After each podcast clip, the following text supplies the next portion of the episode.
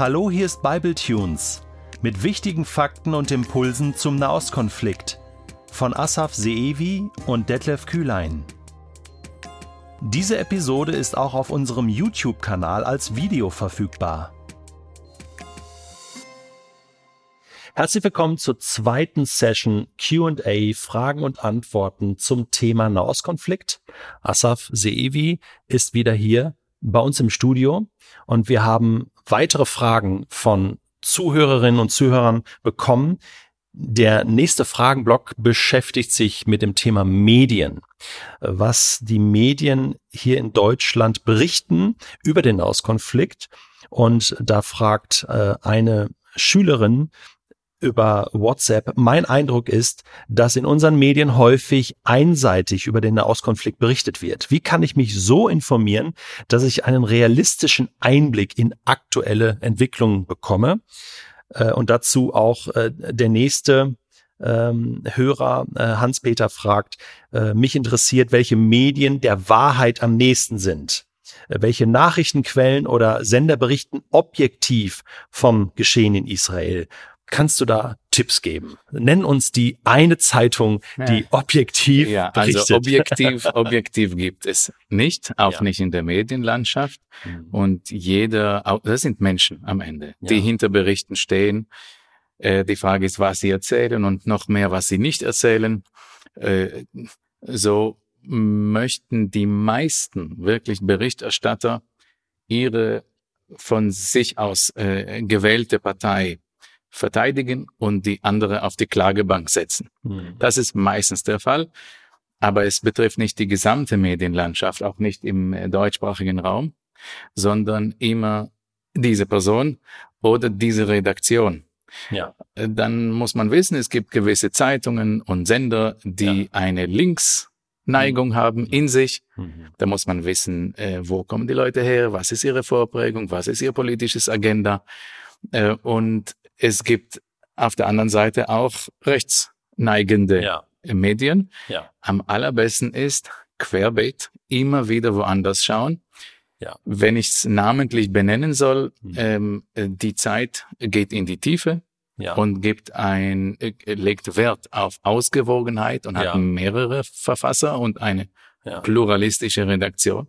Also wenn schon nicht objektiv in Reinform, dann zumindest fair in der Berichterstattung und mit mehreren Stimmen. Ja. Weißt du, ähm, der äh, Leser mhm. oder Zuschauer mhm. äh, mit der Frage äh, über die Wahrheit. Ja. Am es gibt ja keine Wahrheit. Es ja. gibt immer Wahrheiten, mhm. mehrere. Mhm. Die Frage ist einfach, wen du fragst und was denkt er. Ja. Und mhm. meistens haben alle recht. Ja.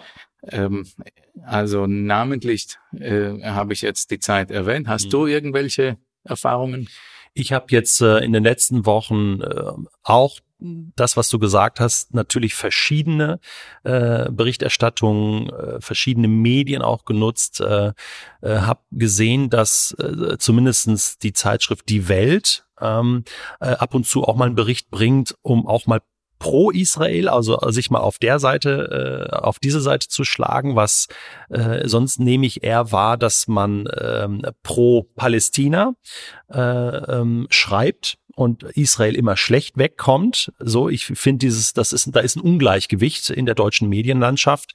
Und ich habe seit äh, einigen Monaten jetzt persönlich, äh, weil es mich interessiert, die jüdische Allgemeine äh, abonniert, äh, eine Wochenzeitschrift, äh, die auch verschiedene Stimmen zu Wort kommen lässt. Natürlich auch mit dem Hintergrund Israel, äh, aber da schreibt auch jemand wie Ahmad Mansour äh, aus Berlin, Psychologe, äh, der Palästinenser ist und pro Israel ist und äh, einfach fair, ausgewogen, verschiedene äh, Brillen und Perspektiven und das ist sehr hilfreich. Ähm, ich kann aus meiner Erfahrung, weißt du, ich, ich bin zwar hier im Land unterwegs, aber ähm, ich konsumiere meine äh, Nachrichten meistens doch aus Israel auf meiner Sprache. Ja. Da schaue ich auch auf welche Zeitungen lese ja. ich und da gibt es auch Du weißt ganz genau, wenn du Haaretz liest, bist du auf einmal gegen die Besatzung. Nach dem Artikel. Und wenn du äh, Israel Hayom liest, dann bist du ein Netanyahu-Wähler. Du musst einfach wissen, wer steht dahinter. So, aber das ist doch ein spannender Punkt, Asaf. Du hast das schon mal erwähnt an einer anderen Stelle, dass selbst in Israel man dann nicht einer Meinung ist, wie man mit diesem Konflikt Ach, umzugehen was? hat.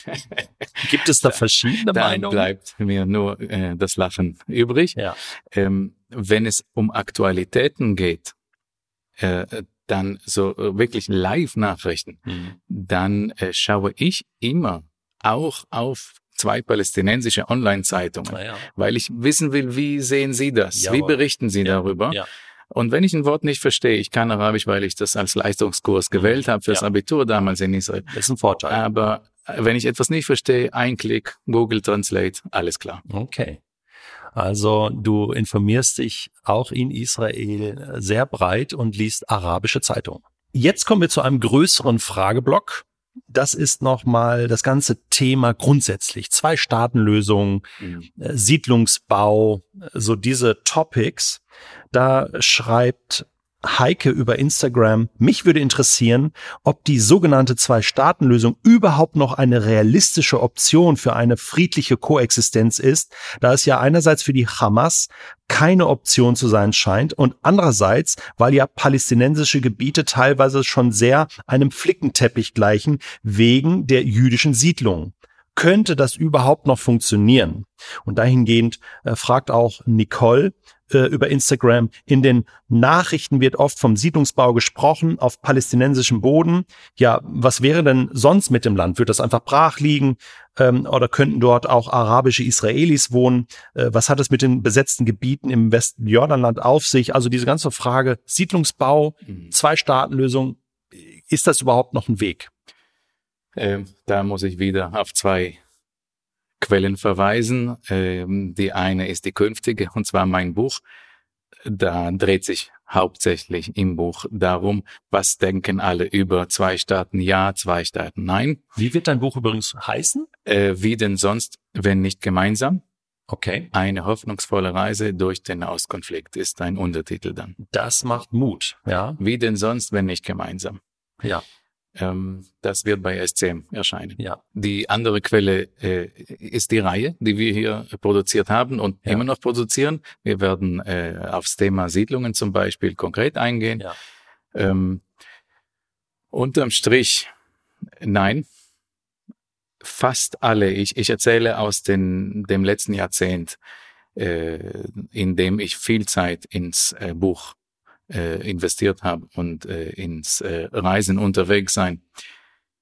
Ziemlich alle beteiligten Gruppen von beiden Seiten sind sich überzeugt, dass eine Zwei-Staaten-Lösung erstmal keine Lösung ist mhm. und keine Lösung war.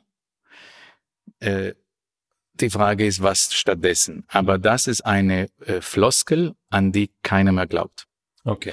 Sie war, also wenn ich es im Rückblick analysiere, wäre sie eventuell für die israelische Seite gangbar bis zu den 80ern. Mhm. Vor der Staatsgründung und bis zu den 80ern wäre die Teilung des Landes mit dem Resultat zwei Staaten äh, gangbar. Für die Palästinenser wäre es nie eine Korrektur des gefühlten Unrechtes. Weil sie Anspruch auf das ganze Land empfinden. Weil für sie die große Katastrophe nicht der Verlauf der Grenzen ist. Hm. Auf Arabisch nennt man das Wujud hm. Hudud. Hm. Das heißt Existenz oder Grenzen. Hm. Und das ist die Haupt, die Kernfrage. Worum geht's eigentlich in hm. diesem Konflikt? Ja. Es geht nicht um geht die Grenze wie 48 oder 67, mhm. ja. ist das gepunktet besetzt oder schraffiert ja. besetzt ja. auf der Landkarte, mhm. sondern wie wird dieses Land regiert? Wer hat das Sagen? Mhm. Wem gehört der Staat? Und wer hat die Rechte? Wer sitzt an den Ressourcen? Mhm. Und so weiter. Ähm, jetzt der Siedlungsbau. Ich habe, das ist, gehört zu, zu meinen größten Bereicherungen in den Kreisen, in denen ich aufgewachsen bin, das waren linksliberale Kreise. Mhm. Da haben wir alle äh, fest geglaubt, wir waren überzeugt. dass die Grenze der Gerechtigkeit entlang der Waffenstillstandlinien von 48 verlaufen. Das heißt, was bis 48, was 48 Israel geworden ist, mhm. ist okay. Da braucht man kein schlechtes Gewissen für. Es ist legitim. Mhm. Und was später im Sechstagekrieg erobert wurde, Westjordanland, Gazastreifen, das ist nicht okay. Mhm. Mhm. Auf der palästinensischen Seite habe ich gelernt, dass wir alle Siedler sind, dass sie selbst nicht viel unterscheiden, hm. dass in ihrer Berichterstattung wenn eine israelische Bürgerin an einer Bushaltestelle mit einem Schraubenzieher von einem palästinensischen Gastarbeiter niedergestochen wird, dann steht es, ein, äh, ein junger Mann zeigt der Besatzung äh, äh, den Preis seiner Politik hm. und tötet eine Siedlerin. Mhm. Lebt sie in einer Siedlung? Lebt sie im besetzten Land? Nein, sie war Tel Aviverin, das ist ein echter Fall. Okay. Hm. Äh, so, für sie spielt es auch keine Rolle. Ja. Ist der Kibbutz in den 30ern gegründet worden oder äh, nach dem Sechstagekrieg? Siedler. Und zwar, wir sind seit gestern mhm. da. Wir sind neu, wir sind Europäer, wir sind Kolonialisten. Mhm. Fremd. Ja. Aber wenn du sagst, die Zwei-Staaten-Lösung ist keine Lösung mehr, ähm, was ja weltweit schon auch noch anders gesehen wird. Da drängt man ja darauf. Zwei-Staaten-Lösung ist schon immer noch das Thema. Was wäre denn dann ein gangbarer Weg? Du sprichst von einem hoffentlich gemeinsam, von einer Hoffnung gemeinsam. Äh, schau mal, wer im Ausland auf irgendwelche bestimmten Formel pocht, äh, ist erstmal überholt, das ist veraltet er kennt die Realität vor Ort nicht mhm. und die Geister auf beiden Seiten nicht. Mhm.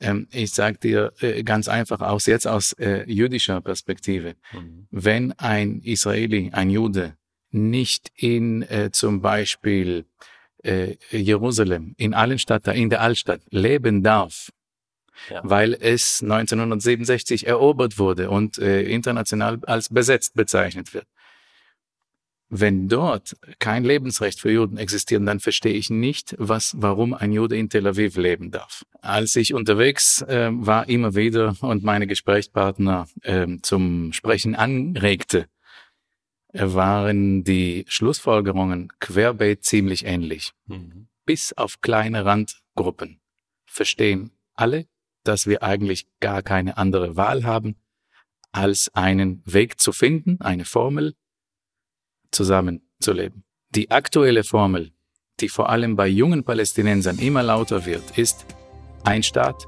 gleiche Rechte.